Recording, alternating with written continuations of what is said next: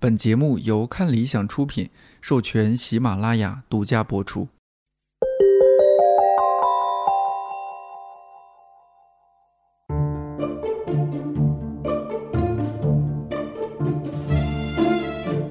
一百个职业告白，我是颠颠。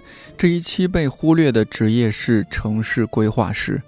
职业嘉宾洪光是北京某规划院城市规划师，本硕都在清华大学就读。高级内行小新是洪光的同事，毕业于北京工业大学，主要研究方向是老城保护。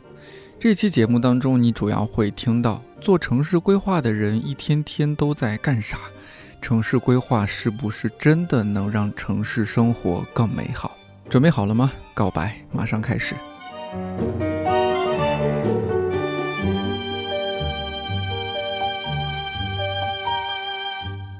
哎，你们俩加班狠吗？嗯嗯加班狠啊！嗯，我看这个脸色也气色不是特别好的样子。但是都加班都挺多的。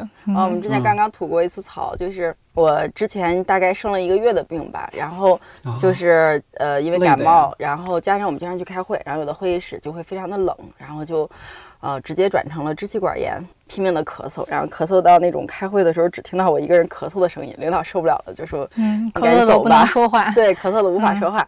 结果前两天我就跟一个比我小五年的一个学妹就聊说，年轻人一定要注意身体。前两天我刚刚生了大病，病了一个月。她说你什么病？我说感冒加支气管炎。她说她刚刚切了肿瘤，因为她工作了一天一年，然后她就是是累着是吗每天都加班，然后加班到后半夜，然后再去吃东西，然后就是忽然有天就胃里特别的疼，嗯然后就发现有良性肿瘤，去切了肿瘤。九零后吧，肯定是。对对对对，九三年的，刚刚入职没个一两年吧，也就。天呐，我们现在还活着，还挺对，然后我就想说，哎呀，我只是感冒加支气管炎，就跟人家说什么要注意身体，简直是但是你病的确实挺严重，我觉得你那个咳嗽就特别影响开会。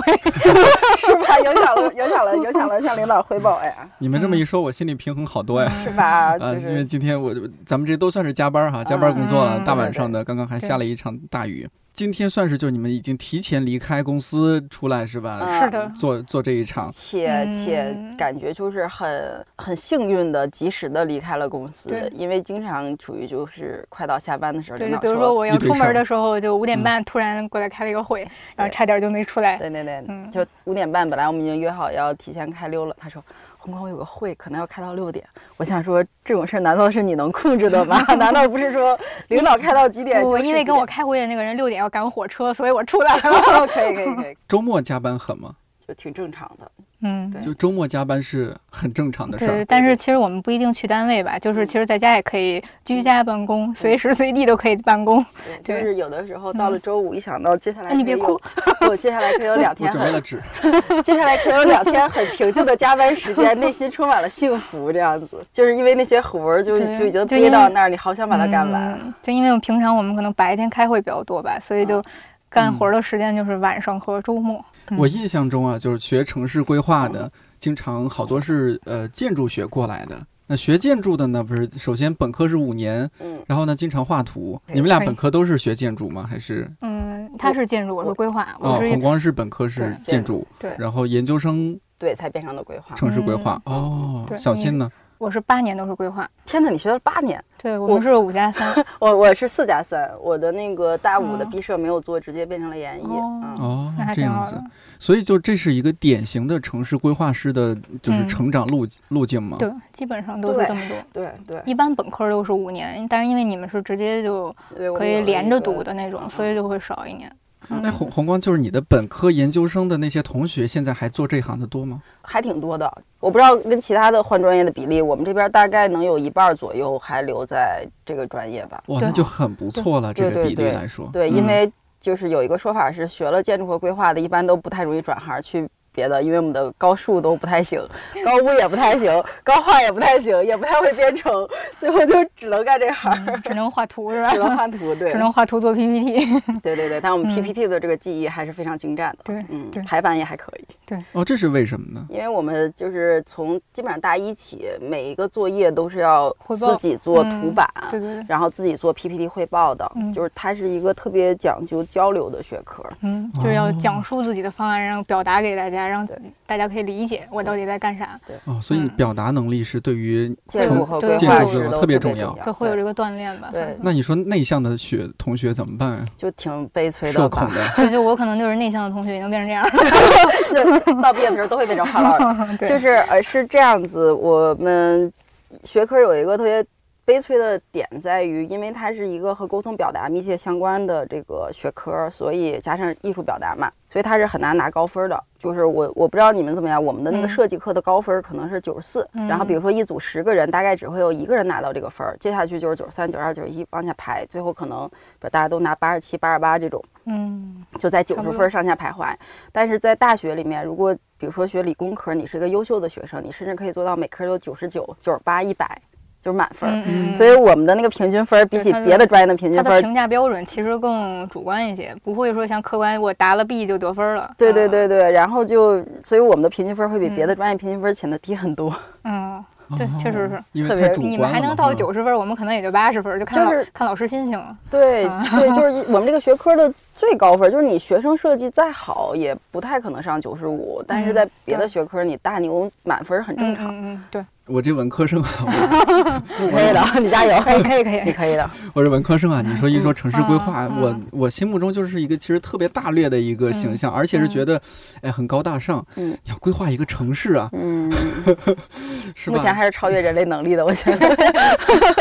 对，但是呢，因为前期和红光也沟通了一些，我们聊天什么的，让我又让我发现说，哦，这个事儿其实是不是我想的那么简单，那么的。高大上，其实它是有很多很接地气的地方。首先，城市规划，但是这一块儿这个名词，它就可以分为好多好多方面，是吧？嗯。如果解简单解释一下的话，咱们就做个普及。嗯。各种专项规划介绍一下，是吧？来。就是它其实是从各个层面吧。就是其实我我们一般上学的时候啊，就大家会先做总总体城市规划，比如北京城我要有怎么一个发展，有呃就比如说什么有一些空间结构啊，怎怎么发展，哪些分区什么的，这整整个城市的规划。然后呢？到下一层级就到各区了，比如说海淀区怎么着，西城区怎么着，各区的还有区里区级层面的规划，然后再到底下又到街区，街区底下又到地块儿，然后到地块儿就到建筑设计了，就是它其实是一层一层一层的，逐渐的细化深化这个过程。刚才小新介绍的还是用地规划的部分，就是城市规划，它其实从广义上说，它还包括很多个。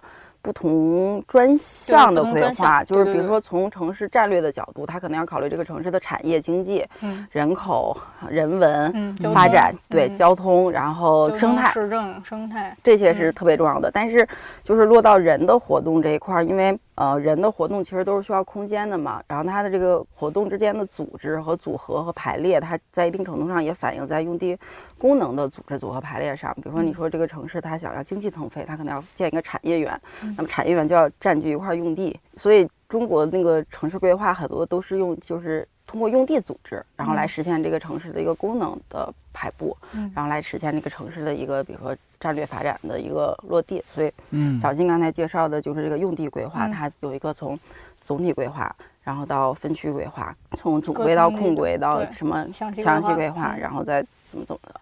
但是，就像小金刚才说，他的这个专业，他还有一个特殊的规划类型，就是名城保护的规划。就是相当于说名城保护，名城保护就是说这个城市里面它本身还有一些遗留下来的历史文脉、历史建筑，那你在发展的过程中，你也要考虑怎么保护它，你不能把它给抹除掉。那么因此，保护类的规划又是一类专项的规划。那么所有的这些东西都是重叠在一块地上的，所以其实规划就是个特别。综合又复杂的东西。嗯，那比如说红光，你这一块是主要做哪一方面的城市规划？其实我做的是特别对神神奇的一个方面，我们做的是更新类的规划。更新类，对，就是过去提到城市规划的时候，大家可能想象的都是一张白纸，我在这儿放这个，在那儿放那个，然后在这儿放路，然后在这儿种树。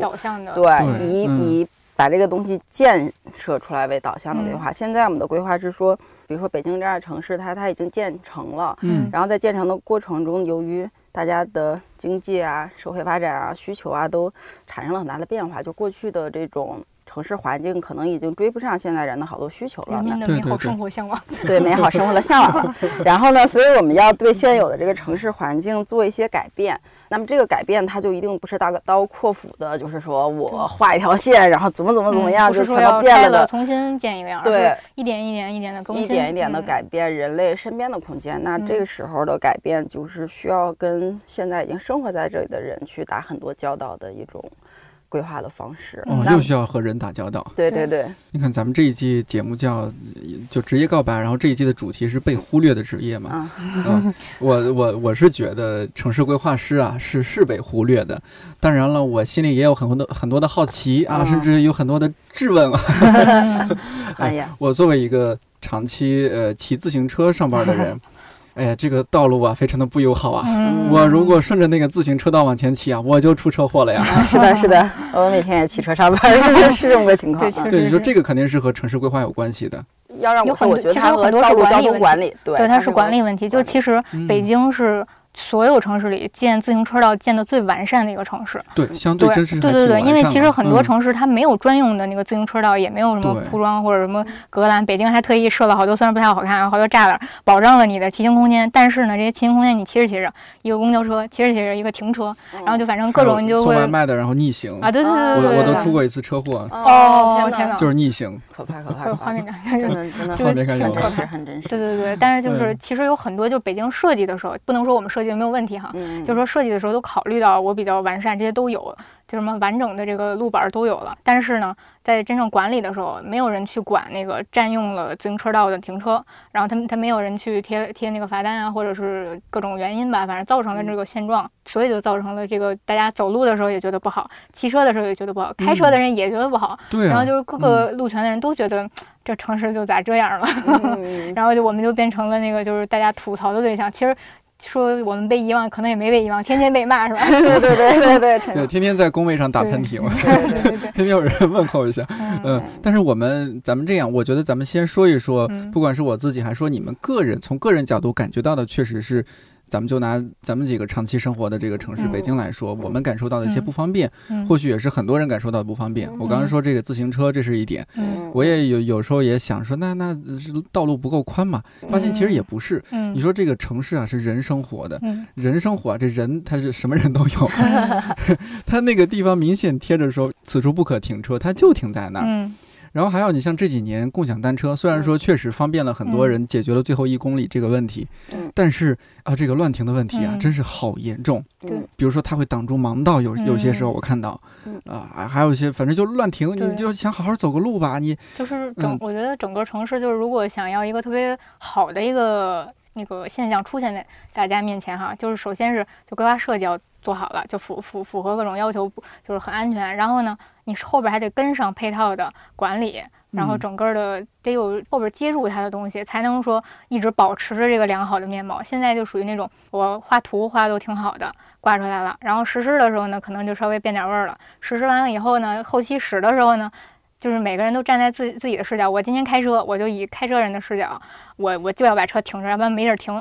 然后呢，但是我明天我走路了，我就说这谁这么缺德把车停在这儿了？其实是，对对对，他是 就是，但是整个这个过程中也没有人治理，然后就是整个大家的这个视角也不太一样，确实说就产生了很多城市问题。对的，对的。那你说根源是不是还是因为当初规划的时候没规划好呢？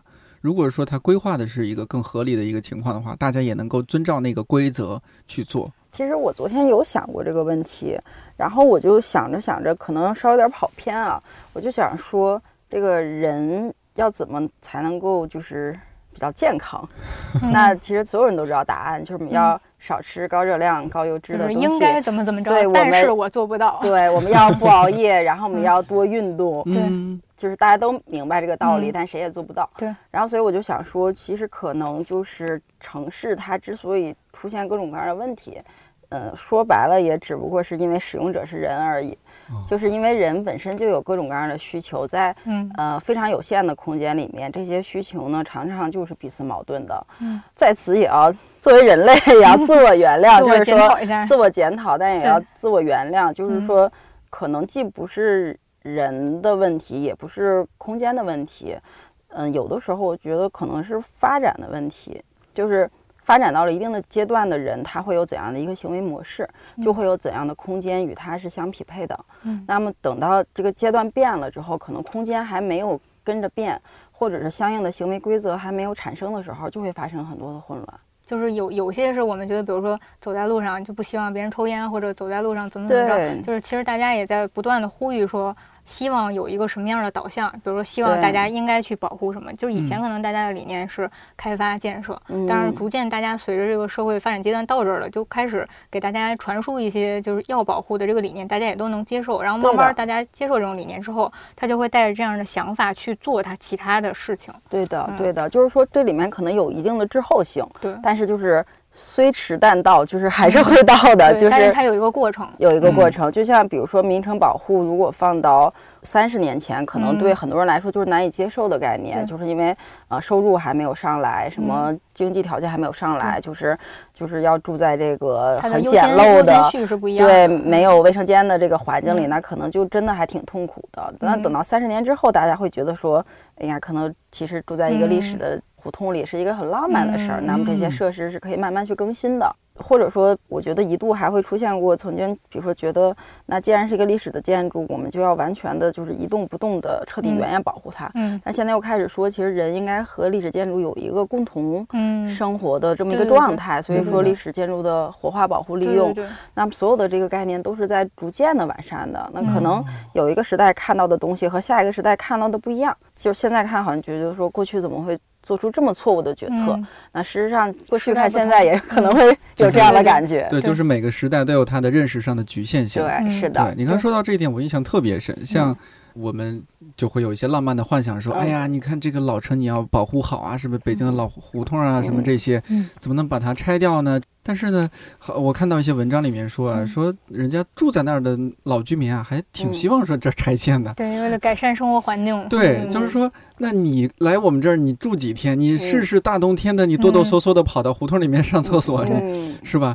你这个生活，我我们也想进这个单元楼里边儿啊，感受嗯感受啊，是吧？对嗯就是这个事儿，其实提起来就挺震撼的。我们我觉得可能所有学城市规划或者建筑建筑设计的人都经历过这个冲击，嗯。就是我们在忘了是本科大几还是研究生的那个调研的时候，就到嗯。什刹海调研，要研究它那个城市空间嘛，然后什么商业环境啊、业态呀、那么想象中那一块儿，就当时房价就应该已经挺贵的了，嗯就觉得是核心，就是中心中的中心。嗯然后就往里走了一点儿之后，有一个老头儿就冲我们说：“你们往里看看，里面是全北京最穷的地方。”然后我们就特别的震惊对，就嗯觉得说。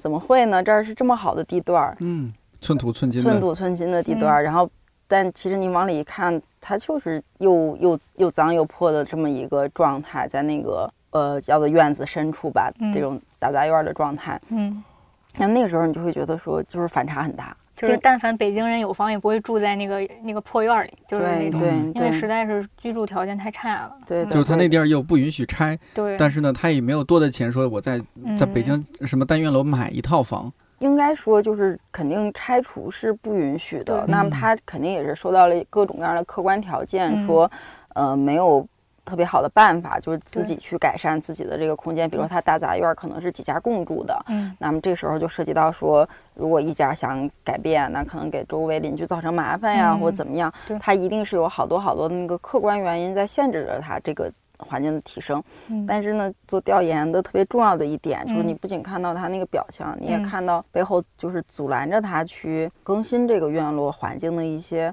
内外的这个客观的限制因素，然后就会对，比如说北京的这个什么叫做胡同，什么叫做历史，什么叫做文化，有了一个更立体的了解。然后，所以在做规划的时候，就会出嗯现所谓左右为难的状况，就你一边看到这些人他们有这样的需求，一边嗯看到那些人嗯有那样的需求，你一边看到说，如果你做了决定 A，就可能对什么人产生积极的影响，但是可能对剩下哪些人产生消极的影响。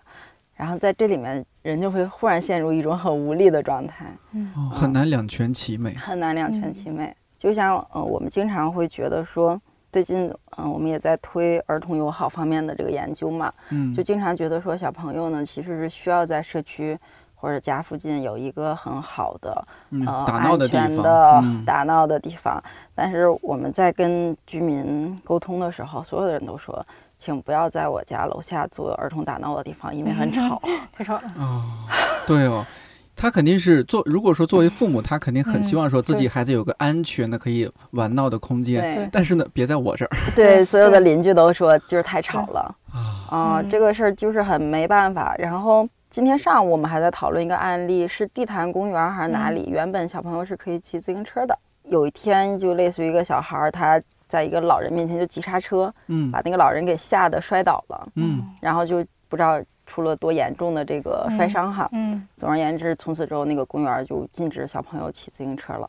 然后我当时的想法，我就觉得说这也是那个孩子的问题，对吧？因为你在一个嗯有老人步行的地方，你骑得很快，但在一定程度上来说，就是小朋友他就是小朋友，他嗯可能他需要一些可以撒欢儿的地方，或者是他控制不好自己的行为，那这种冲突就是在所难免。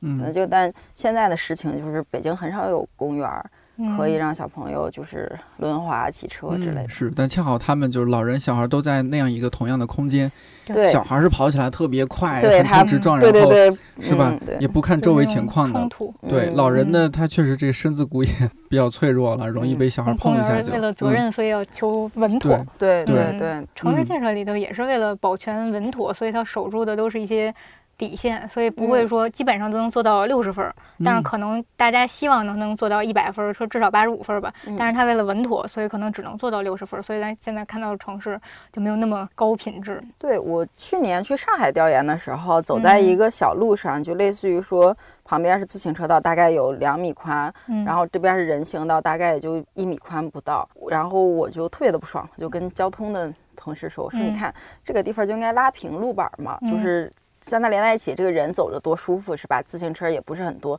他说，我们交通规划首先要保证安全要求。嗯就你现在看着车不多，你觉得拉平路板挺好，对但是如果一辆车上来，自行一旦车是完全可以把人撞伤的对。对对。哦，他说，所以我们就是要划他要保证那百分之零点几或者百分之一的那个，嗯他要保住就是安全这个底线。他就说，嗯但凡有个车，那就那就是他们的责任。嗯嗯，嗯，所以他要保住这个。不知道为什么，就交通的这个同事大义凛然的说完这个话，我对他的敬佩之情还油然而生，这样子。嗯，哎，你觉得红光你现在做的这个工作的这种状态啊，和你当初读书的时候对这个将来的职业想象出入大吗？就是说老毕业的时候是不是有伟大的抱负要建设祖国？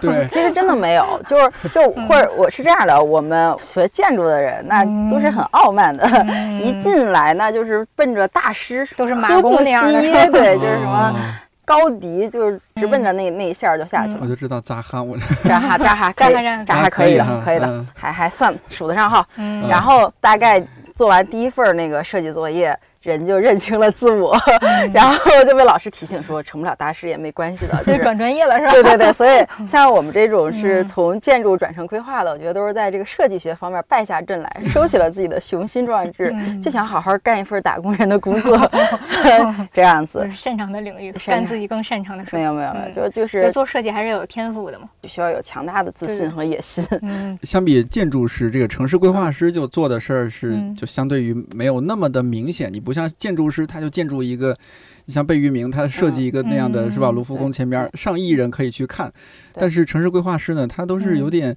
这个润物细无声的啊，各种种的。因为因为是这样的，建筑师他虽然就是建筑行业也会骂甲方啊，也会怎么样，也很难。但是呢，我们我们会认为，就是一些突出的或者成功的这个建筑师，他还是有非常强的自我表达在他的作品里的。嗯他造一个白房子，造一个黑房子，对就是造一个玻璃房子谁的，风格？对他有自己的嗯风格，他有自己的语言。但是城市规划很大程度上其实是各种利益和声音的协调和平衡。哦，一种博弈在里边。嗯，嗯对，就在就是规划师的角色，并不是说我我有一个什么想法，哦，嗯而是说就是所有这个空间的使用者和管理者，大家的想法是怎么样的？嗯，大家的想法在哪些层面上可以就是彼此协调，然后反映在一张用地图上。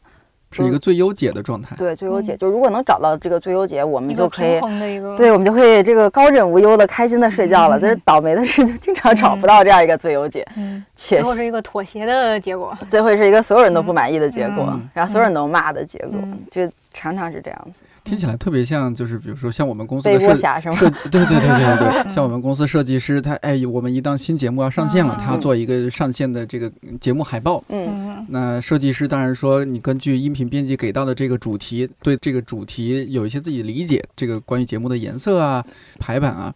这个音频编辑，比如像我就是音频编辑啊，我们呢自己也有一些想法，说这个海报可能得嗯怎么怎么着，你这个主色调不行，感觉不是能够大卖的这个色调。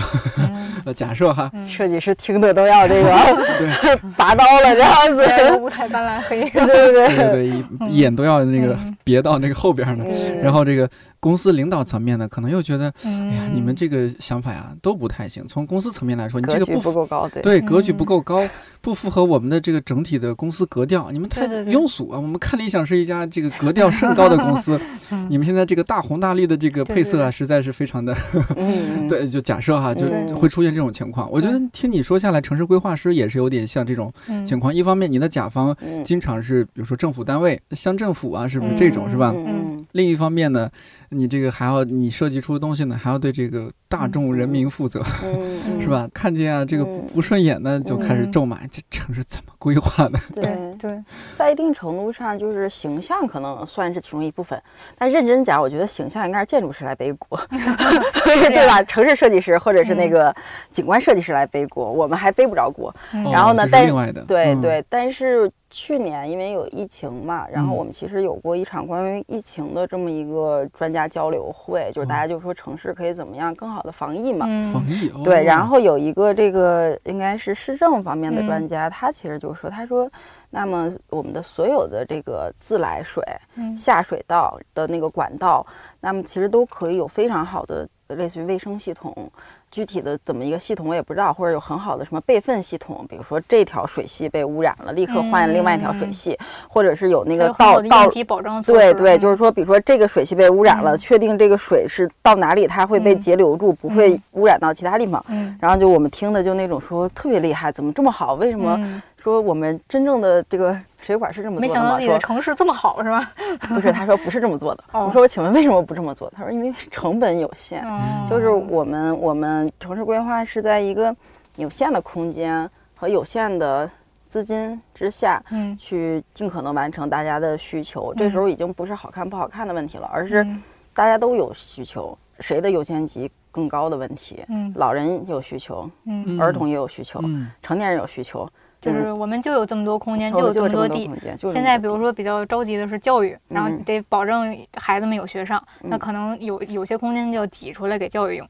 然后等到比如说老年人变多的时候，有可能就养老设施就变多了。对医院，对嗯然后然后说好嘛，就是功能都排不好了，最后说他还说堵车，嗯 所以我们要加宽车道。那你说挤占哪一块面积好呢？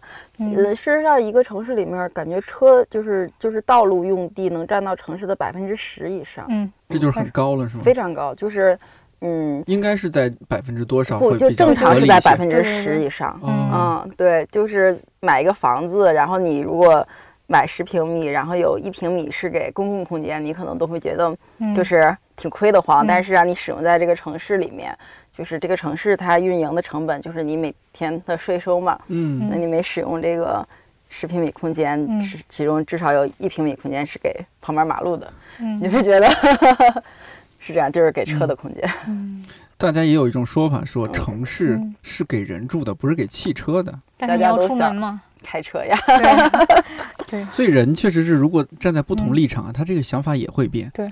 我我确实是这个有点儿，有时候有点愤世嫉俗啊。你说我工作了一嗯天，晚上加班加到十点多，然后这个比如说下了公交了或者下了地铁了，嗯往家里走的这一段路啊，看着这个路上车比人多，我气不打一处来。因为去年疫情期间，不是嗯北京的很多路上这个车特别少，当时就觉得哇，原来这么宽敞，就你平时很熟悉的那条路，嗯平时觉得挤得不得了。嗯，那阵子就特别宽敞，你觉得哇，原来嗯如此美好，嗯甚至心里有一些不良好的念头 冒出。对对，车的问题就是确实是它占的面积太多了。呃，你看刚才你也提到那个共享单车停车的问题，嗯我会觉得说共享单车停在街头很乱。但你要想，一辆汽车停车的位置可以放六到七辆共享单车，但一辆汽车通常只解决一个人的出行问题，所以就是街头码的那些共享单车，如果都是被人骑过来的话，那就是他们可能解决了，如果用汽车来承载的话，可能要数十倍于这个嗯。占地面积的那个、嗯，那个交通需求。所以现在确实也在推行这些绿色出行啊，或者是，但是绿色出行其实它还有局限的嘛，就是还是只能解决短短途的，就像嗯汽车可能是短途的，但是其实也推行大家坐地铁啊、公交啊这些。对，那就是问一下开车的同志们，那为什么还要开车呢？还是为了更方便嘛？说白了，就这个大嗯城市的问题。那规划方面，我知道嗯这个也也挺努力的。比如说像嗯几年前、两三年前吧，回龙观不是修了一条自行车道，为了满足嗯对对对专用道，对对对嗯满满足广大的程序员朋友们，一方面减肥，另一方面这个嗯畅通无阻，不用在地铁口等等那个几十分钟啊。但是这种当然也就是小西刚刚说的，它它嗯其实解决的还是一个短途的问题。你要更长途，你嗯。骑车上班花个两小时，对，但是就是现在就还有一个直住平衡的问题嘛，因为嗯现在直住不平衡，大家有可能就比如说我住在五环外，但是我在二环内上班，就很多都是这样的。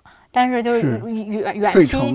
对对对，嗯远期是嗯其实还是希望能逐渐的达到一个指数平衡。比如说我在通州上班，我就在通州住，我孩子也在通州上学，慢慢的就是会有这么一个平衡，但是需要一个过程。其实有点 diss 也就是嗯，就是因为我我嗯我上学的时候，有一个我还挺你喜欢的难道能在五五五环外住，然后骑车到二环吗？不是，就是，但是他他说了一句话，他嗯说交通规划的目的不是解决拥堵。嗯然后我当时就觉得说，就是乍听起来这个话肯定是有矛盾的，对吧？就嗯是你不解决拥堵，请问你解决啥对？但是但是你刚才其实提了一个例子，你就是说疫情的时候其实是没有拥堵的，对吧？嗯啊、那疫情其实不是常态，而且疫情是大家都生活的很不舒服、很压抑的一居家个状态隔离啊对对对。那那其实我们要说，就哪怕是交通开车这么一件不好的事情，人为什么要开车？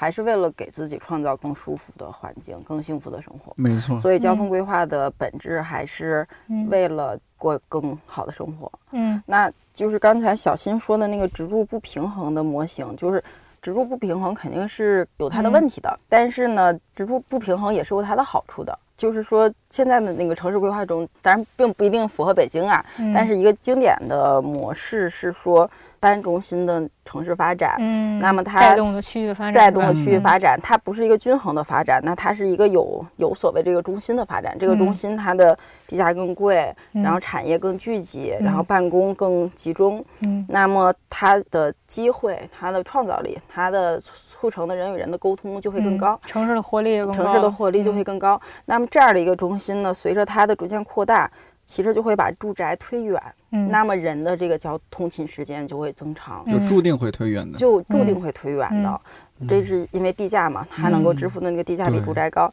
嗯那么在这样的一个情况下，其实人去承受这个被推远的支柱关嗯系，去承受更远的交通距离，他为的是什么？嗯就是说他为了享受更多的机会，嗯 为了嗯，赢得更多的成本嘛，时对对对，就嗯就像说北京，虽然大家都吐槽，但是为嗯什么要来到北上广，对吧？嗯为什么不在四线家乡四线的？会更多，为了更多的嗯机会，为了更多认识更多的同类啊，嗯或者怎么样，这个是在一定程度上是不可替代的成本。就是建国初期有段时间是那个大院儿嗯生活的时间，那是标准的对。对植入平衡。你在这个院儿里工作，你在这个院儿里生活，它有超嗯。市，还有幼儿园，还有食嗯堂，还有电影院，啥都有，还有游泳馆。对。但是那个是个人生活极度不自，就是比较封闭，个人嗯。选择嗯。极度不自由的。嗯。你那个时候要是跳个槽，就想得美。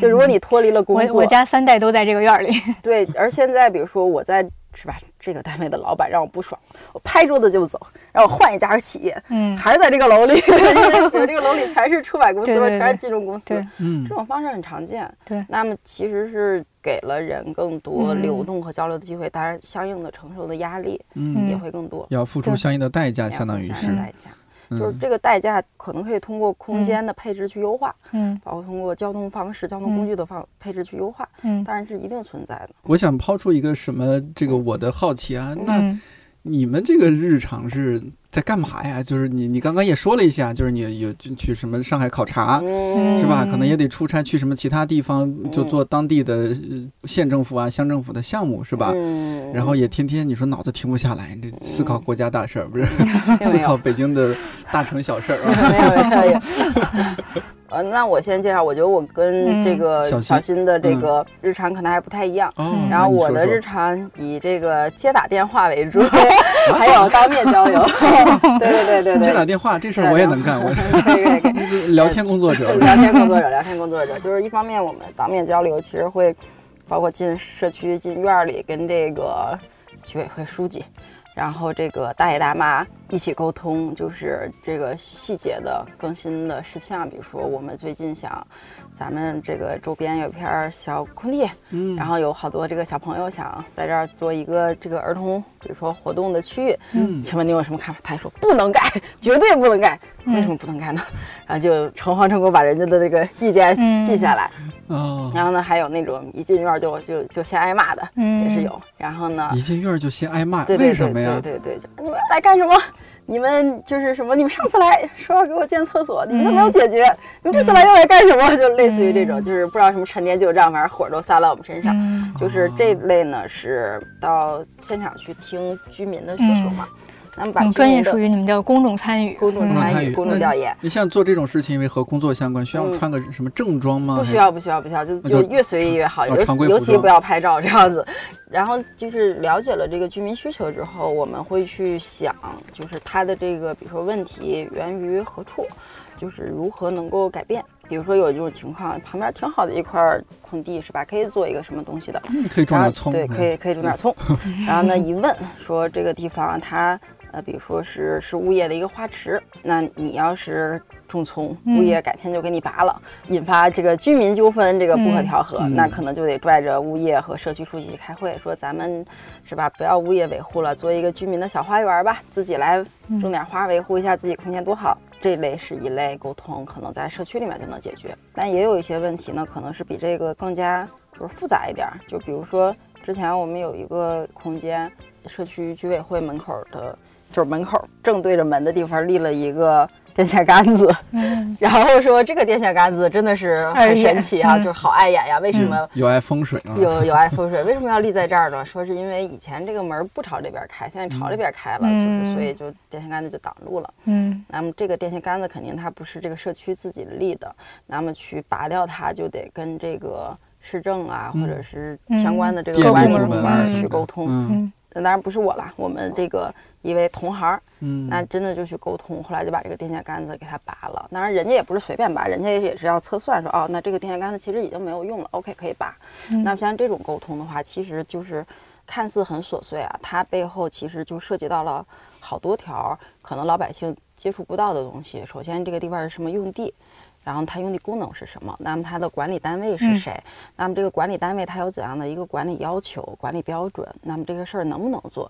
那么怎么能做？就是呃，小新做过一个嗯研究，就是街道上我们看到的那些司空见惯的东西，可能嗯随随便便就是好二多二十多个部家单位，门有可能对，嗯二十多个部门儿共同呈现的。所以你说这儿是一个垃圾桶，或者这儿是一个电线杆儿，嗯。你就是它的安装者，就设计者、安装者、管理者、维护者，就是各个环节都是由不同部门在管理的。对，所以你比如说想优化它的一点，你就要跟好多好多人去打交道、去嗯沟通，然后每一个人应该说就是可能都是抱着一个支持的态度，但是嗯还是会遇到很多管理上、政策上、资金上难以协调的我。插你一句话，就比如说那个路上，嗯你看着有十个杆儿离着特别近，因为是不同部门儿的，所以就插了不同部门儿就各自插了杆儿。但是你想把这这个现在不在多多杆儿合一嘛？你想把这十根杆儿揉在一起，就需要做大量的工作。嗯就其实规划师现在也在，就包括政府也在做很多这样的尝试，嗯就怎么把这十根杆儿捏成一根杆儿，然后减少这些。占用的空间，然后营造一更好、更好看的环境，就是对老百姓来说是更好看。但是其实它对从功能上是有优化的嘛。嗯，然后就是这种，其实也是挺难的一种努力。其实北京也做了好多这样的试点儿。嗯，说事儿难就难在它需要和不同的部，像你们说二十多个部对门，对对，对我们全公司都没这么 多。就很难想象，就是很小的一个空间里，确实是会有涉及很多问题。的，嗯那你的日常就是走街串巷，对，加上打电话，然后加上做嗯 PPT，、然后加上对着 PPT 给人打电话 等等等等。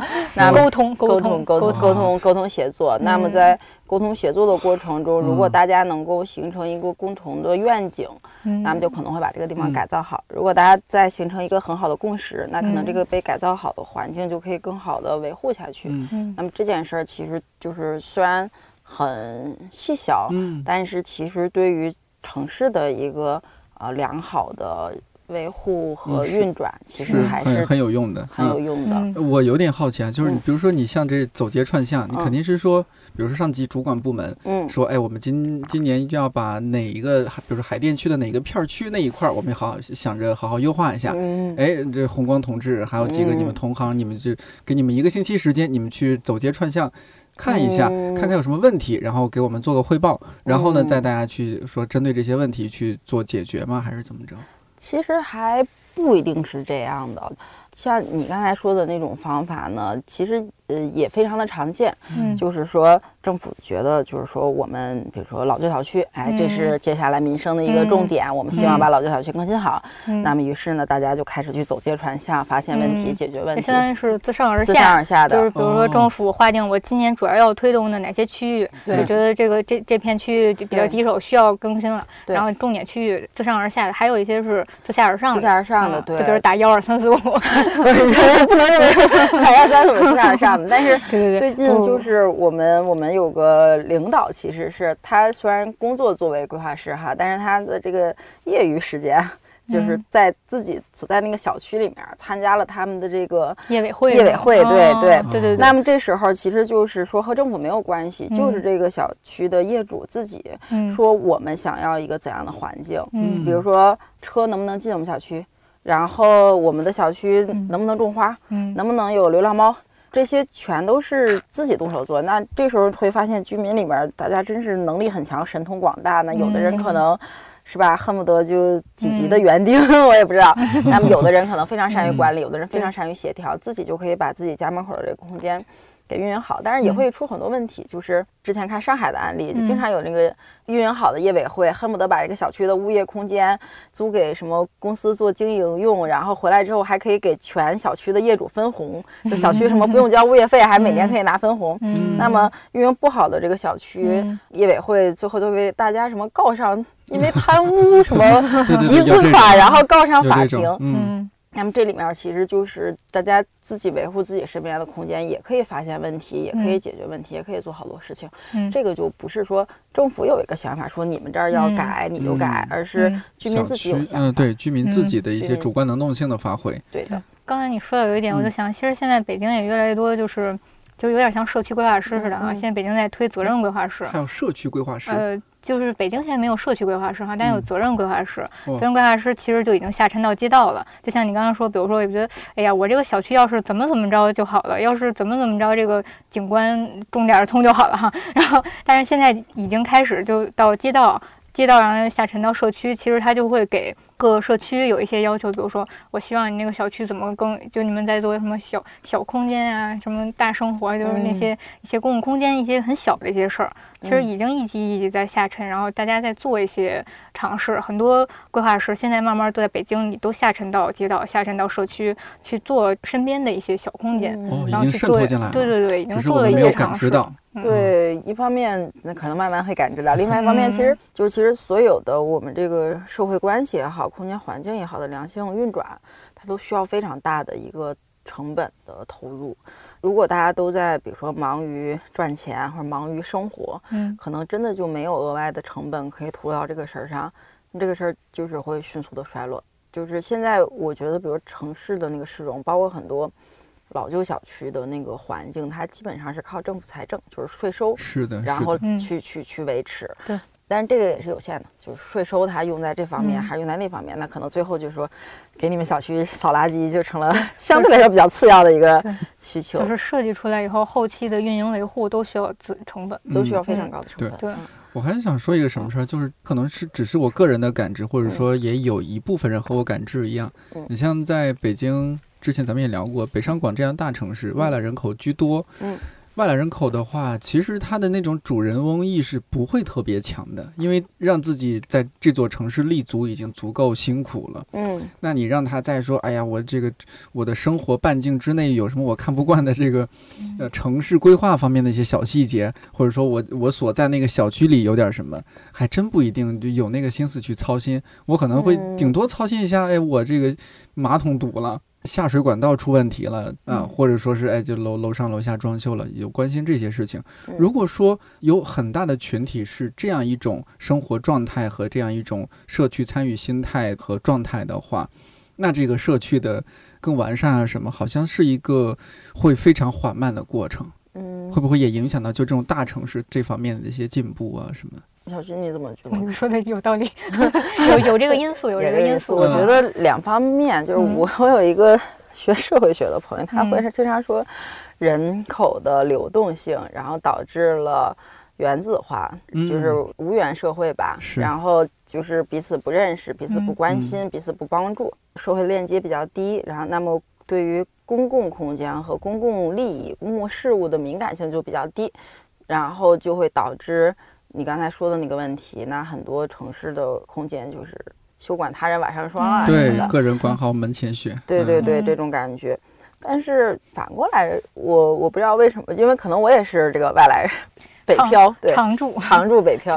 然后有的时候我会反过来，我会觉得说是外来人口在这个城市中的生活状态太脆弱了，就是可能你今天得罪了房东，明天你就卷铺盖滚蛋，对吧？然后你今天失业了。那明天你就交不起房租，或者你今天生一场大病，然后你立刻就不想在这儿待下去，你想回家。嗯，然后包括这次因为疫情，好多人就直接回不来北京了。是，就是说我们这个城市它也没有很好的去支持这个外来人口去感受到自己跟这个城市的链接。嗯，所以外来人口他果然也就没有感受到这种链接。嗯。但这个就也不完全是城市规划的问题了，这就是这个和城市规划社会化关系比较低，这确实是个社会问题。对，甚至也不只是中国大城市的问题，全世界都面临这种问题。嗯应该说，就是流动人口这个现象肯定是全世界的一个现象，而且就相对来说，这个现象还没有特别长的一个时间。我觉得，就真正发生这个人口的广泛的流动，也就。一百来年的时间 是非常非常的短，就可能我们的社会规则还没有适应好这种社会现象。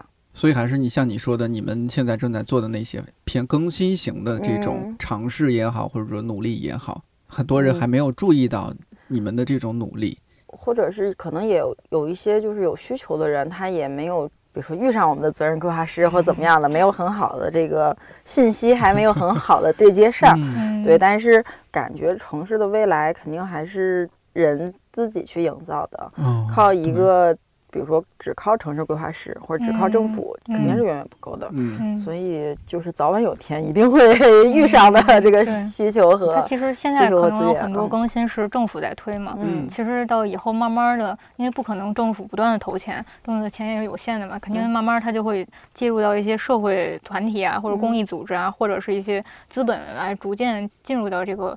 慢慢的这个更新的阶段当中，它其实是很多，比如说一些商业，它在带动的更新，其实是能激发城市的活力的。那是不是可以说一下，就是你刚刚说到的你们这方面在更新方面的，听起来有点像我们那种。程序，我们公司技术部的程序员给我们 APP 就打补丁的感觉，就他说的好，就是打补丁的感觉，就是打补丁的感觉，是吧？就是修 bug、打补丁的这种感觉。对对对对那你确实让这个 APP 运运行的越来越流畅，大家也会后台会会有意见反馈啊。我们程序员收到之后说，哦，这个确实存在这样的问题啊。老年人会觉得我们这按钮太小了，看不看不见，评论的字儿太小了，要需要放大。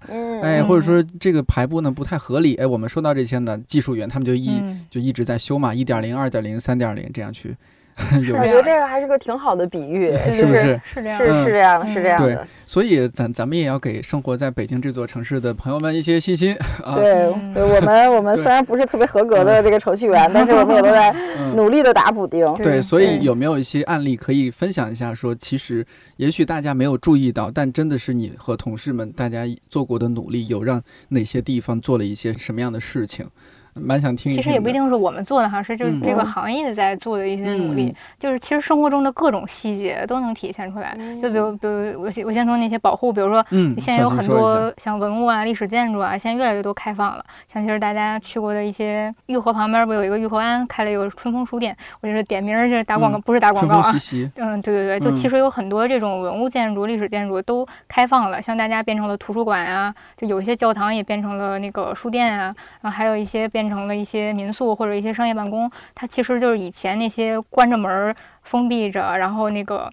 没有人用的一些文物，现在展示了，向大家开放了。其实这是一种改变。其实北京这种案例越来越多。然后嗯其实大家周末以前可能大家不是现在比较常见的网红打卡地嘛，以前的网红打卡地可能是一些商业商场，嗯。然后一些什么比较艺术类的，但是现在呢，嗯。慢慢就变成了一些文物、历史建筑，就是它里边的空间其实是保护的很好，很有北京的特色，同时里边又运营了一些很有意思的书店啊、咖啡厅啊，就是其实很多年轻人越来越多接触到了这些，慢慢的这个接触的这个年龄层已经从一些老年人说我要保护要怎么样，已经变成了年轻人感受到这个说有这个意识说，哎，这样做好像挺好的，北京是确实应该有这样的空间。哎，我发现是不是城市规划这件事儿，不只嗯是说政府主导来做的事儿，也有很多社会上这些，你像你说 NGO 也好，或者说一些嗯民间组织也好，嗯，和政府一起联动，因为大家可以各自发挥各自的一些优势嘛。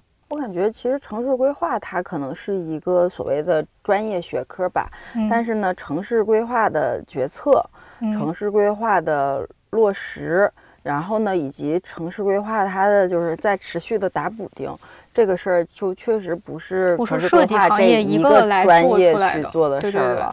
那么这里面就涉及到，比如说政府，嗯，然后涉及到这个社会资本，他去投嗯资，他去改造一个什么空间，嗯，然后也涉及到实施谁去实施？谁去谁去干，嗯然后最后其实使用者也是重要的一类嘛，嗯就谁去用。比如说，就是刚才提到很多遍的首钢，嗯，那我们大家把一切都更新好了，最后广大市民呢就是看不上，就是不去用，然后这个首钢就会变成一个非常寂寞的地方，那么就是其实就没有起到这种更新的效果嘛。嗯。因此，这种比如说市民他会有意识的去到城市中这些好玩的地方、有文化的地方、有历史的地方，嗯，他会主动就去参与城嗯。市生活，嗯。或者是他去好吃的地方吃东西，去看电影。是像首钢，其实它也是指定了一些植入了一些功能，就比如它设定了一个咖啡厅，对。然后设定了一个冬奥的一个主题，嗯。植入了这个功能以后，嗯。大家奔着这个主题也会去。它其实是设定了一些吸引大家过去，同时再配合宣传啊，对对配合那些对，大家把它用起来了，然后这件事儿，这个事儿才算是规划做完了，对吧？嗯，然后我觉得从这个角度来说，就真的嗯是，其实每个人都和规划关系嗯还挺密切的密。切的。对嗯嗯，其实包括像一些就是你走在路上，就是各种生活中的小空间，像刚刚说的一些公共空间啊、街道空间啊，其实都能逐渐的感受到一些生活中的变化。就比如说今天你发现，哎，这边多了一个新的一个口袋公园儿，其实北京建了像呃又开始打广告了，是口袋公园嗯，就比如说小的小对，有小公园儿，有一些小哦公园儿，还有一些大公园儿，比如说像西单，就那个有很多也有很多更新项目哈，西单的那个嗯新开业的这些这些空间，其实都是一些城市更新嗯，它把一些就是没有利用的一些空间变成了一个比较有活力的空间。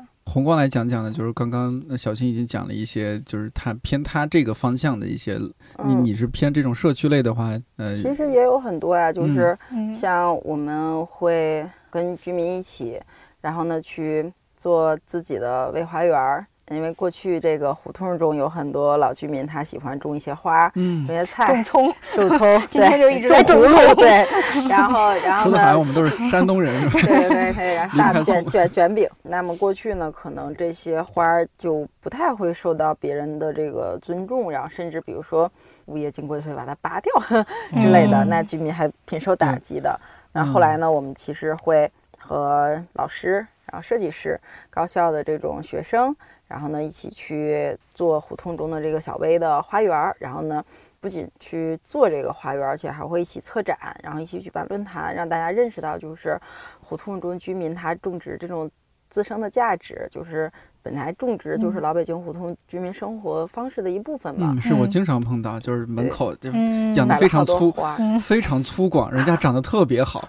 啊，对对对对，是是是有这种是有这种，而且其实你去跟嗯。他们聊，这些大爷大妈都是种花的专家，对哦，绝对的，是绝对的。非常厉害。然后嗯，我聊过，大妈拽着我聊了两 两个小时，对对两个小时对对啊聊了一个小时，我觉得差差不多了，我往出走，大妈又把我拽进去，对对对对对，看看，这个太有画面感了，我非常。非常厉害。嗯然后嗯就是去去一起嗯、维护他们这个家门口的这个小花园，给予他们一些设计上的支持。然后呢嗯，那么他们就有了一个更好的这个种花空间，同时对于自己去种植的这个事儿有了一个更好的这个自豪感。那么大家也对于胡同中这种居民自发的景观呢，有了一个更好的认知，就是不是嗯把它看成什么居民什么私占地盘儿去嗯栽种什么自家植物，而是把它看成一种自发的营造这个公共环境的嗯行为。嗯那么其实我们过去就会做，呃，一方面在小的层面会做这样一些实践，包括刚才其实也已经提到过了，给居民的这个院落增加下水、嗯下水道，改善市政设市政设嗯施等等，然后在这个居民这个楼下空间去试图做这个儿童友好的空间，那事实上也有成功的案例。哦所有，这是怎么些样做？啊，就是呃两栋楼之间的一块荒地，然后呢，在央美一个老师的这个设计之下，成为了一个无障碍、老龄友好、儿童友好的这么一个小花园儿。那么其中有这个呃老年人，他可以一起唱唱歌，做做这个社区活动的小广场。然后呢，也有儿童一起蹦蹦跳跳、爬来嗯爬去的这个跟着老小公园儿人。跟着老人一起跳广场舞。啊，不不不，他们可好可好玩了。就是我第一次去看他那个改造的效果的时候，就有这个大爷大妈在旁边骂街，说这这是这小孩的玩具吗？都没有那个滑梯是吧？都没有那个跷跷板，这这根本就不是玩具。为什么呢？因为那个老师他很有想法，他放了很多其实是蛮抽象的那种呃栏杆，然后曲线，然后横着的、竖着的这种呃铁棍儿，然后什么嗯小小山包。成年人可能很难理解说这个东西怎么叫做玩具，但是小朋友们嗯会自发的玩起来。然后其嗯中有一个管子让我印象特别的深刻，就是这个管子两头各放了一个喇叭，就是一个曲线的管子两头各放着喇叭。你说这是干什么用的呢？小朋友就会自己就理解这是一个说悄悄话的嗯管子，然后他因为他那个身高也是符合他们的嘛，他就会对过去就是说话，然后还还。自己发明玩法，比如说他说几句悄悄话之后，忽然很大声的说一句，然后对面小孩就被震得不行，然后就开始打闹起来。有点像我们小时候纸杯游戏，对对对对对两个人拿各拿一个一次性纸杯，中间穿一根线。对对对对对，嗯就很像那种。嗯然后包括在那个管子上，那可能个头矮的小朋友就会拿它当单杠，然后个头高的小朋友呢，可能就会拿它就是拿矮的这个管道就当座椅。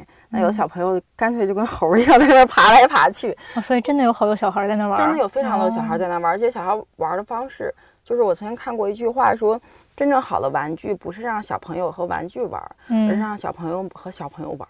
嗯，就是这个玩具营造了一个很好的环境，小朋友们彼此玩在了一起。哦，就营形成这样的氛围。然后我当时看的就是特别特别的感动。嗯，然后家长就在那儿说：“你看小朋友都不会玩儿，但是让小朋友玩的非常的好，他不需要别人教，他不需要别人嗯教他，就是类似于我们会做这样的这种空间改造，然后在这个空间改造的过程中，你会发现，就真正的矛盾在于观念之间的矛盾。就是有的人他能够看到这样的改造是有价值的，有的人他他看不到，他认为说应该放一个滑梯，嗯，或者是放一个跷跷板，健身器材，放一些健身器材，放一些僵化的，就是嗯这个功能只能这样用的东西。嗯，对，但是显然这个设计师杨美的那个所以好的设计师还是很重要的好的设计师，他引入了一种完全不嗯同的这个场地的这种、呃理念吧形形形式形。态。嗯那么这种形态一下子就被小朋友们嗯 get 到了，嗯就真的非常的有趣。嗯，嗯，就是就就是让这个空间火起来了。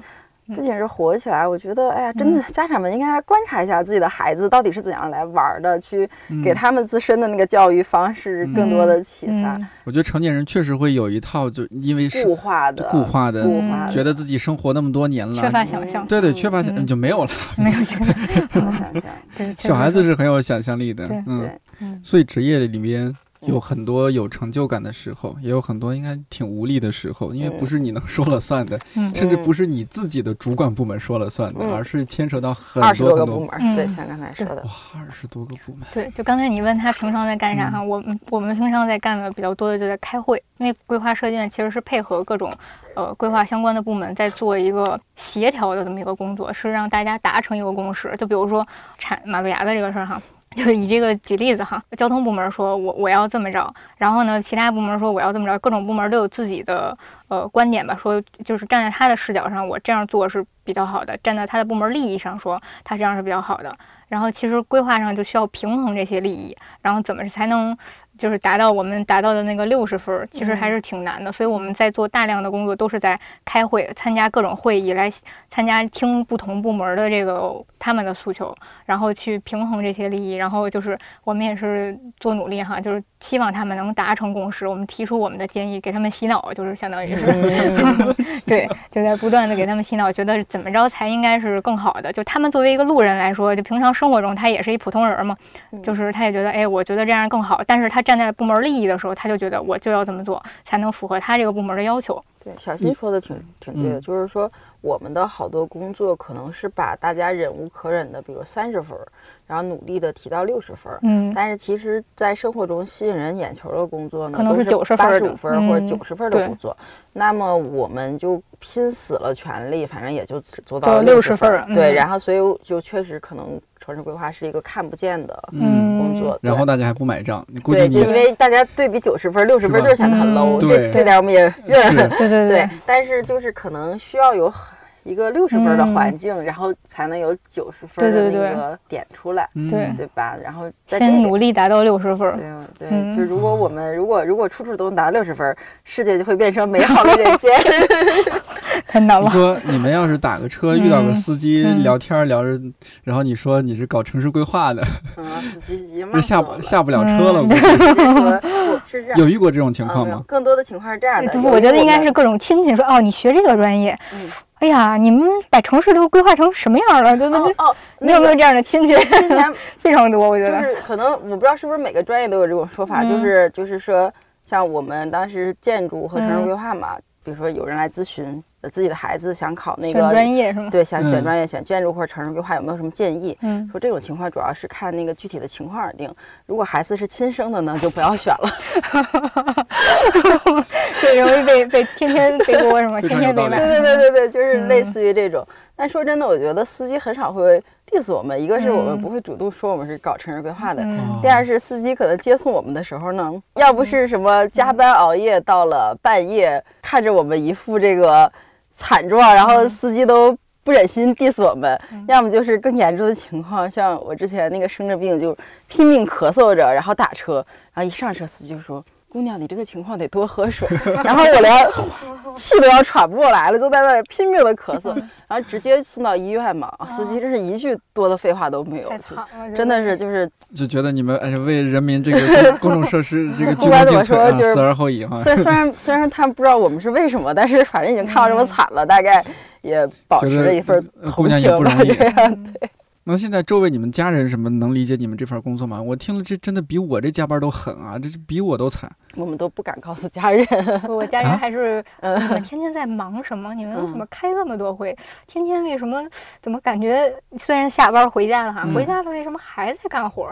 你们有那么多活要干吗？那城市都那样了，你天天干啥了？就天天灵魂拷问，真的会有这种拷问吗会有这？种拷问，然后太扎心了无言以对，无言以对，无言以对就是你。们都干啥了，城市还那样。对对对对对对对就，很难被看到。确实是因为做的都是很小的一些事儿，而且很不像说我盖了一个建筑，第二天那个嗯楼，就不是说第二天啊，过了一段时间那个楼盖起来了，说啊那个嗯楼是我设计的，就没有那种。对对对对啊，没有对，没有没有嗯没有没有具体的点位。对对对，对嗯，不像是每次路过大裤衩，哎，你看这大裤衩是我设计的，或者 是吧？或者是中国尊啊，这是我设计的。嗯我每次路过都会说，你看城市中这种景观就是败笔。站 在城市的角度，我们非常不喜欢这样的，东西。这个楼应该降层，这个楼，这个楼，这个嗯楼破坏了北京市天际线。对，破坏了城市风貌。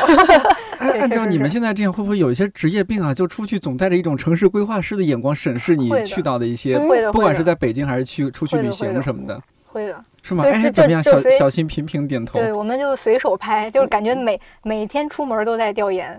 嗯，对的，对有的有的这种有，嗯，嗯，确实哎，咱们咱们举几个例子。就确实，我觉得可能就就是做设计行业的，包括像建筑师，可能什么嗯市政啊、交通啊，其实这些大家都是各种职业病。就比如嗯说，有的市政交通的就低头到处看那个排水的怎么做的，哦然后那个植物就是做那些什么园艺的，就看那些植物花卉是怎么配置的，就是自己咱就是看那个什么各种。这不符合风貌，就是像刚才你说的，这个楼该拆，嗯，这这怎么回事？就天天的，对对对。对对对，确实有这种。哦，嗯，对，像像我们之前就是考虑城市更新比较多，嗯然后在外面如果遇到比较好的书店或者是社社区咖啡厅等等，嗯，我会跑过去问说。请问您这儿的运营单位是哪里？请问您这儿的这个有免租政策吗？请问您这儿的这个用地是什么？是集体开发的还是个人嗯租下来的？然后人家就类似于说：“请问你是干嘛的？”对对对对，就是商业机密嘛，这种感觉。嗯哦，还有一点就是特别逗的，我们去调研的时候，嗯有的时候，比如说调研到一些新区，然后会进去看人家的楼盘，然后就对对会说，哦，这个地方有地铁站，哦，旁边有大学城，哦，嗯旁边有水系，那边有景观公园，嗯，这个地方啊、房价是这样子，哦，户型是这样子。过一会儿就有人过来说，请问你们是干干嘛的？的？就是对对对，就是说说，因为你们或者是有老百姓，咱们去调研的时候，老百姓这是要拆了吗？啊，对这个这对种特别多。对，北京嗯是这种特别典型，就是就是因为说这个话让人家觉得嗯有问题。嗯我们就是被那个呃售楼小姐就非常怀疑的觉得说你们一定是别的家的那个嗯售楼内处跑来的，对，哦，来打探嗯情报的。嗯然后我们说我们真的不是，那你关心这些干嘛？对，因为你说的挺专业的，所以我们就觉得说我们起码说这还叫专业，这是我们日常的日常。就这都是你们休闲时间可能出现这种情况。对对对对对对。但是其实这儿这儿乐趣很多呀，就是嗯你去去国外看城市的时候，你就觉得自己能够看到地下三尺，然后觉得特嗯别有根本不是在旅游，一直都在调研，是吧？哦，对，还有像我们特别简单，我不知道你有没有，嗯。可能有，因为学那个外国古建史嘛。嗯。去国外一个必备工作就是看每个房子它是属于什么设计风格，这个是特别哦经典，就是所有的人都会干这件事儿。嗯。然后曾经有一度就是出去玩的时候嗯。会画立面图和平面图，嗯我也有过老师就很嘚瑟的拿出旅行的时候说，嗯你看我在去这个美术馆时，我觉得它很有意思，就我就把它平面图就画出来了。对，然后结果呢，去跟人家那个建筑平面图一对，你看什么比例啊，什么完全一致，就是会像我们嘚瑟这些嗯然后我最嗯厉害的、最高级凡尔赛，是我们有一个老师嗯，说，他去别的城市旅游的时候，从来都不去美术馆和博物馆，嗯，因为对他来说，城市就是活生生的博物馆。哦，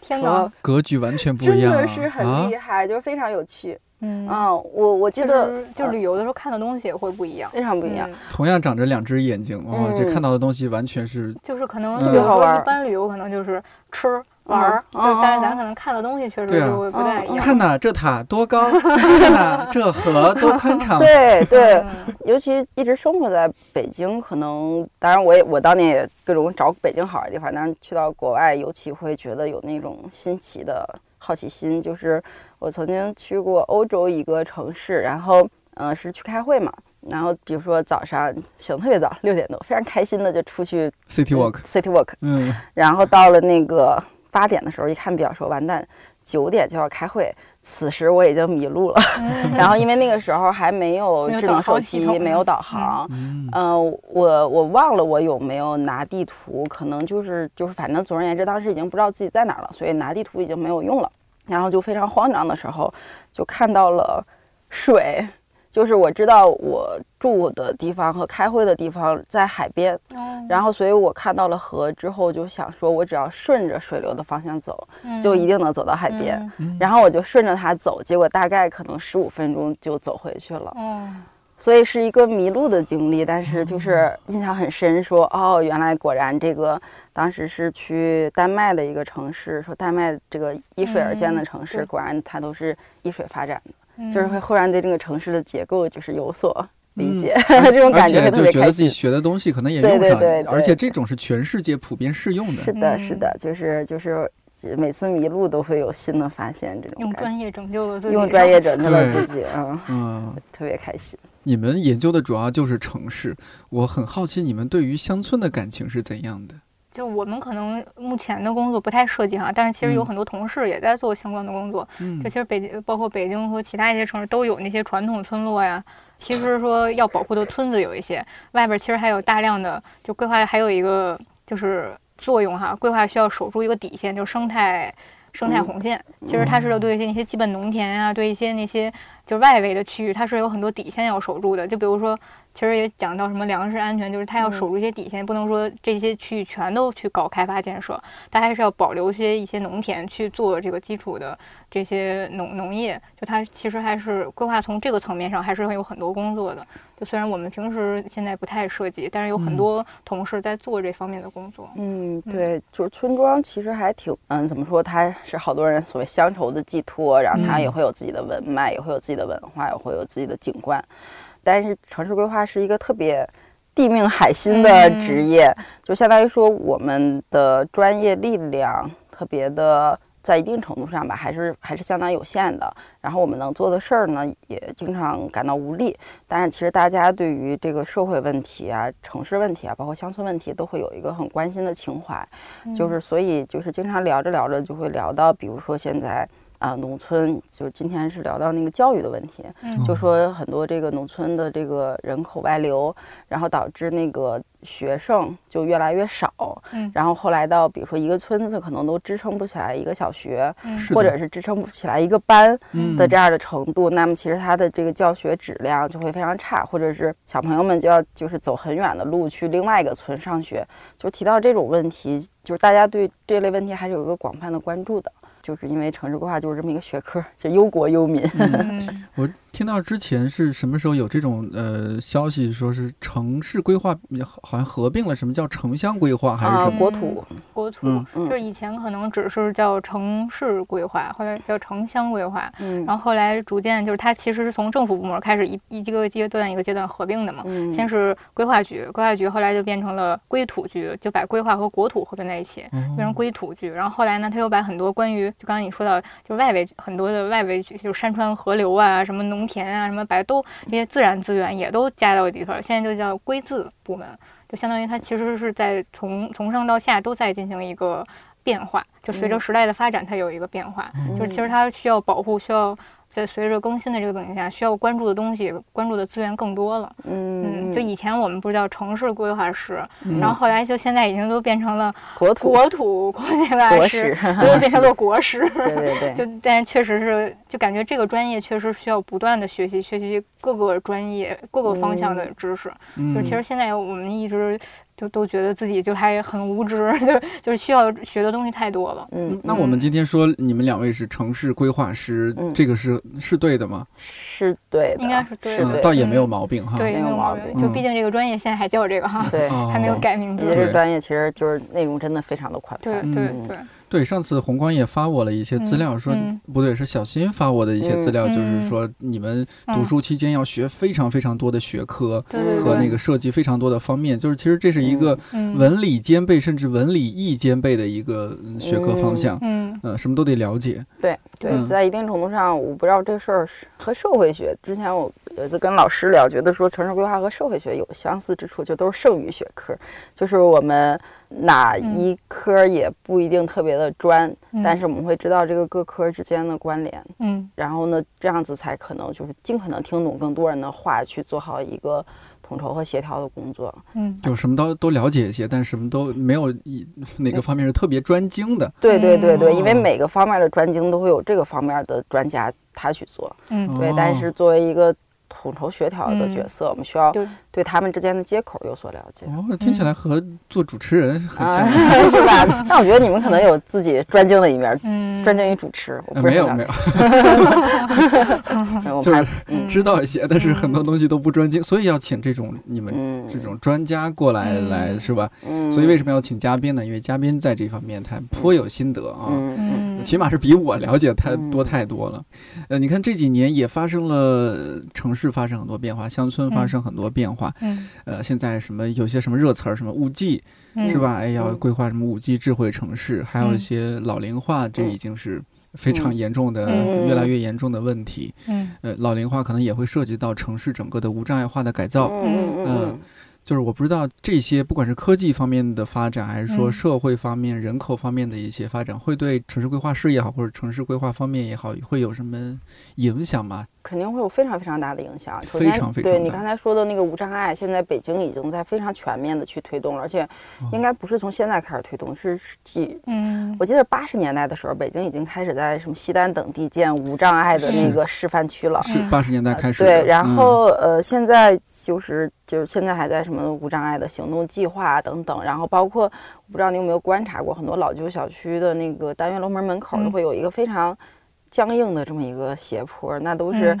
在这个近几十年，然后去推动这个老旧小区嗯。的适老化改造中，嗯，然后新增出来的设对，施。加了很多东西，加了很多东西。扶扶手啊、栏对杆啊对、对坡道啊，对对加了很多东西。这些嗯。包括老旧小区加装电梯，这个话题嗯其实说了非常多遍了，嗯。它其嗯。实也和适老化密切相关。刚刚咱们买买奶茶，奶茶店都在宣传无障碍，你看到没有？那个视频，哦，就啊就这件事儿还真的挺重要的一件嗯。事儿，然后包括无障碍相关的导则规范、图则，也在不停的这个推陈更新的设计中来。就嗯其实，在一定程度上也说明社会的关怀的嗯对象在越来越多。嗯就过去大家只顾温饱的时候，你说你要是老年人或者是残障人士，那可能你自身那个生存都成问题，就嗯谁顾得上你？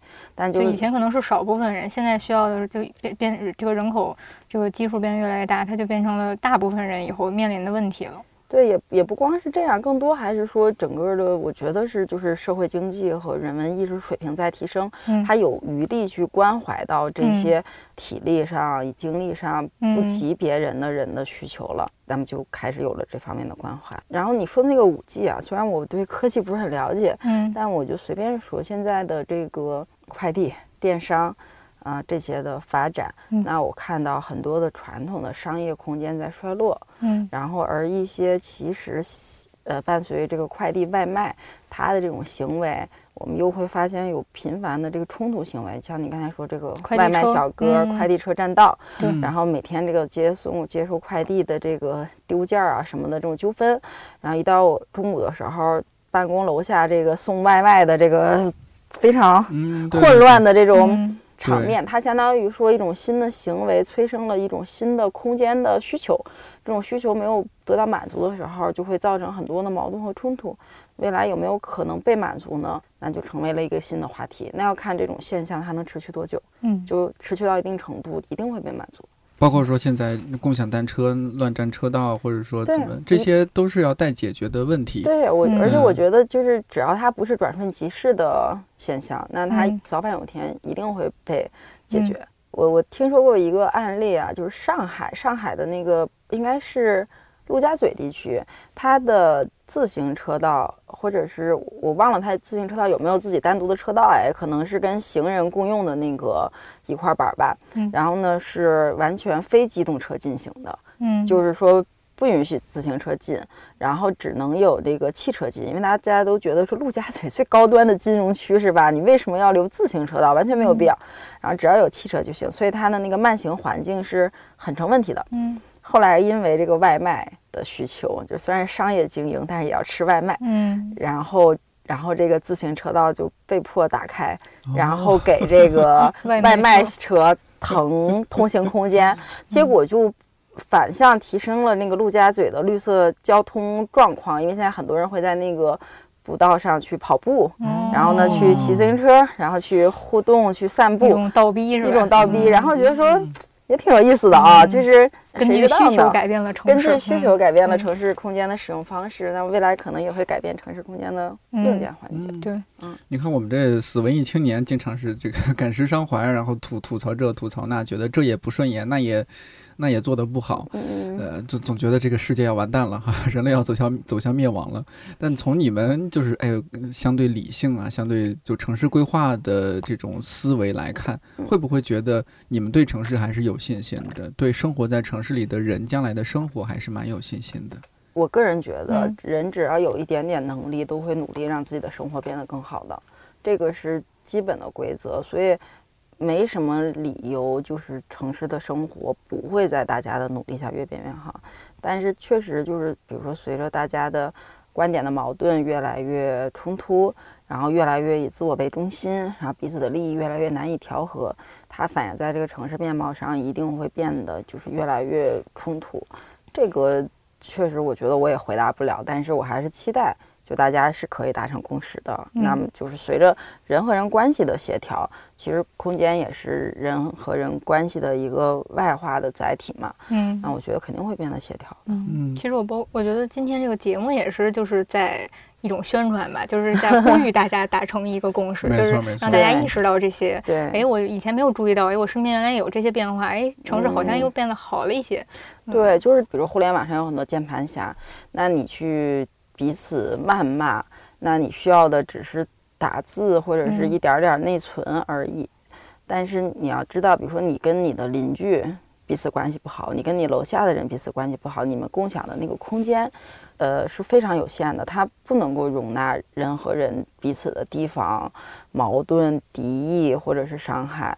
就是说，如果关注现实生活的话，你会发现，可能人跟人通过沟通和协调去达到一种。共建、共治、共享的 这个和和谐共存的状态，可能其实是最好的一个选择。嗯，就你你在你在键盘上，你去骂别人，或你去跟别人保持一个友善和友好，他需要的精力是一样的。但在现实生活中，就是彼此关系的那个冲突和破坏，其实需要个人付出非常大的代价。嗯，所以就是说，我谁跟谁谁跟自己过不去啊？对，如果如果转而看到现实的话，其实我觉得人和人之间没有那么多。构建起来的观念上的、想法上的矛盾，大家都是遵纪守法的好公民，嗯，所以就还好。但是就是伤春悲秋还是还是对的，就是人还是要抱着一个批判的、愤之即俗的。痛感吧，嗯，然后还是很好的，嗯啊，对，也也也不能光批判了，也得这个做点什么事情啊。对对，然后你要知道，一切改善都是要付出代价的。那你想想说，哎呀，我还是去打工挣钱吧，就是管好自己一亩三分地，啊，就也也挺好。嗯嗯，虽然说现在做城市规划对你们来说，它当然是一份养家糊口的工作，对吧？让自己生活下去。但你说这个职业里边，比如说我感感觉小新做这个就很，他有一种坚定感，给我的感觉啊，小新从事这个城市规划师有一种坚定感。对他 刚刚呃举的一些例子，我也觉得他很自信在描述这些，觉得我们确实做了一些事情。嗯，就是其实小新是宏观的后辈嘛，我觉得对对，看到这个坚毅感在逐渐动摇是吧？对，就是我还年轻是吧？对，前辈就有点有点 半躺平了，是不是？也没有，但是感。觉小新确实是更有那种啊，好像确实要干一番事业。但不管怎么说，哎，这个对未来的更多的后辈哈，你们会有一些嗯，有有有什么打气的话吗？因为我在网上也看了很多这个还读这方面的学生啊，对这方面迷茫是吗？对对对，这方面没有什么信心，觉得这就是一个背锅侠的一个。哎，其实今年还有一个。挺有意思的现象，说今年选专业的时候，规划行业就规划专业选的特别靠前，是吗？特别多人选规划专业，嗯，特别震惊，我都不知道为什么，不知道这个专业是干什么。对对对 对，估计真不知道。我 听了我们的这个。节目之后，可能好多人已经后悔想换专业了。我听说说这个呃，老师会对学城市规划的学生说啊，你们如果真心想做城市规划，建议你们从政吧。啊，对对，因为这也是你们确实面临的一种情况。这个面对甲方，很多时候这个决策者，对的决策者，你们决定权不在你们这儿。嗯，我我自己觉得，就是城市是一个非常复杂的有机体。那么城市规划呢，其实是就是在一定程度上有点类似于就是抱着一颗谦卑之心。去了解这个复杂的有机体背后的规律，那么这种思维方式和过程，应该是就是永远用得上的。嗯，而且在一定程度上，就是你去跟所有的人打交道、去沟通，这个能力，我觉得是未来社会唯一一种稀缺的能力，因为我们会发现越来越多就是具有逻辑性的这个能力。嗯，我觉得。未来可能越来越多的会被这种人工智能啊或怎样去取代，嗯，但是唯有这个人和人之间的，比如说共情、理解、沟通、协调、表达这种能力，其实是很难被取代的。最后，其实人的所有所得所失都是建立在人和人的关系之上嘛。而你看城市规划，它是一个基于空间的需求，去协调人和人关系的这样一个职业。我觉得它是一个永远不会失业的职业，或者说至少这种能力是一种永远不会失去价值的能力。嗯，所以你刚才说。就是我们有多少的同学，他还在从事着这个专业？嗯，那我会说大概有一半儿吧，从从事建筑规划、房地产等相关的工作。嗯，但你会发现，就是另外一半儿，他们无论在做什么，其实他们也可以做得很好。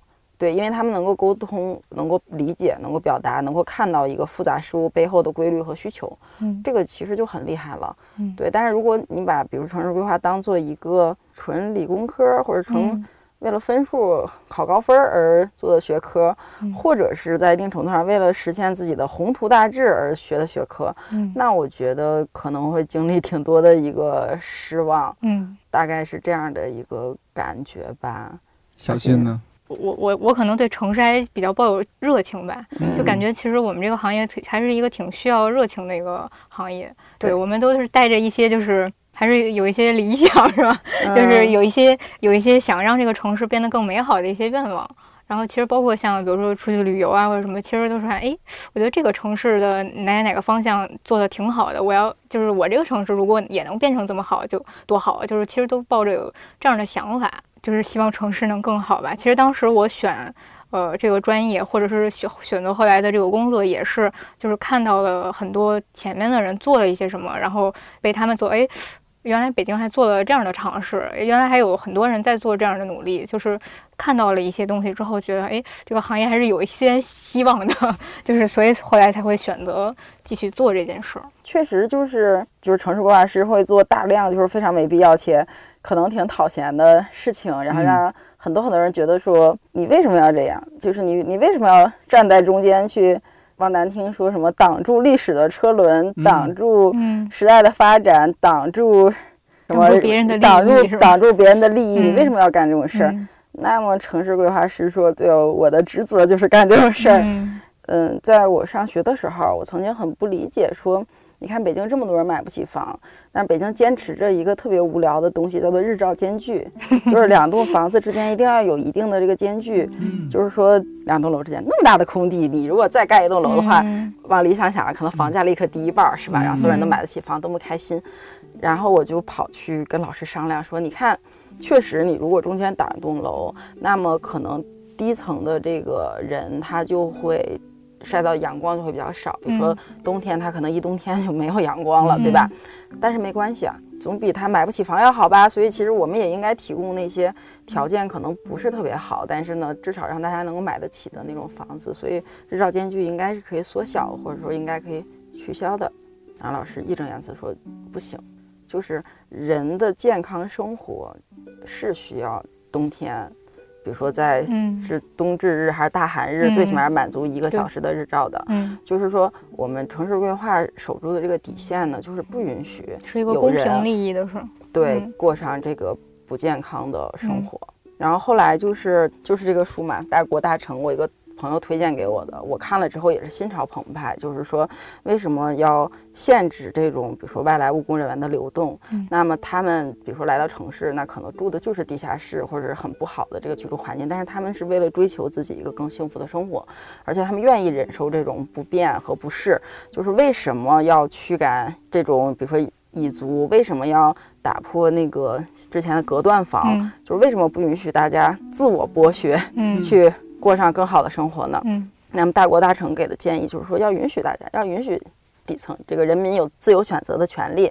那么这样是怎样怎样更好的？我就拿这个话又跑去问另外一个老师，我说：“你看，这就是人家经济学家的视角，你看我们城市的那个视角就非常的保守。”然后老师说：“不是这样子的。”然后过了数个月，然后我反应过来，我说：“那么本身就是这种人他。”被迫去自我剥削，以过上更好的生活，就是社会不公平的一个体现。嗯，而如果城市允许他这么做，那其实就是在无形中助长这种不公平的合理性。后来就是罗翔他说了一句话，他说：“无限制的自由一定会导致强者对弱者的剥削。”然后我就会忽然发现，其实城市规划守住这种底线是非常的重要的。嗯，那你看，我们去看到老旧小区，不是老旧小区。里面，就是什么历史街区里面那些人说，他们住着非常穷的地方，他们很希望这个地方被更新掉。那你知道这个地方它如果更新掉，可能会产生很多利益的流动，对吧？每个人都开心，但是它毁掉的可能是就是不会发生的这些历史遗迹。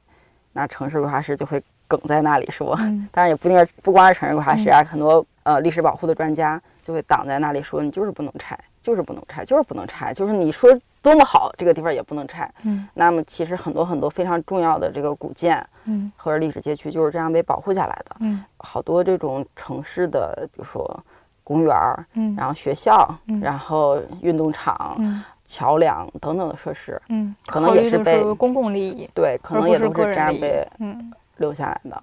那么，如果你你说 OK，城市规划不发生，大家来决定，可能这些公共空间就都会被抹掉啊。所以，所以这么想来，其实就是城市规划它干的是一个守底线的事儿。对，而且这个底线就是挺难守的，就是就是很难守，因为它嗯实在是挡嗯在太多的私人需求嗯面前了。对你这时候说我去营造绿色交通，嗯扩大什么什么步行的宽度，那么这个开车的人一定会骂你。你去做一件怎么怎么样的好事儿，那可能周围又有人会骂你，那一定是个嗯挨骂的事儿，而且嗯一定是骂人的那个声音比较响嗯啊。对，但是就是没关系，这就是我们的行业。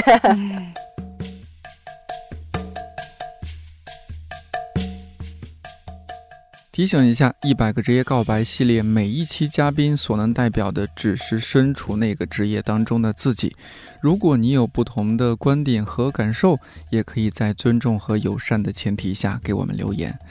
红光和小新都有各自侧重研究的方向，所以这期节目中的聊天内容也主要是基于他们各自熟悉的工作领域。如果你也是一名城市规划师，或者有志成为一名城市规划师，也欢迎在节目评论区留言吐槽或者提问。录完这期，真是由衷觉得城市规划师的工作不好做，很容易吃力不讨好。在这儿也向各位老师道一声辛苦了。一百个职业告白，我是颠颠，祝你自由宽阔。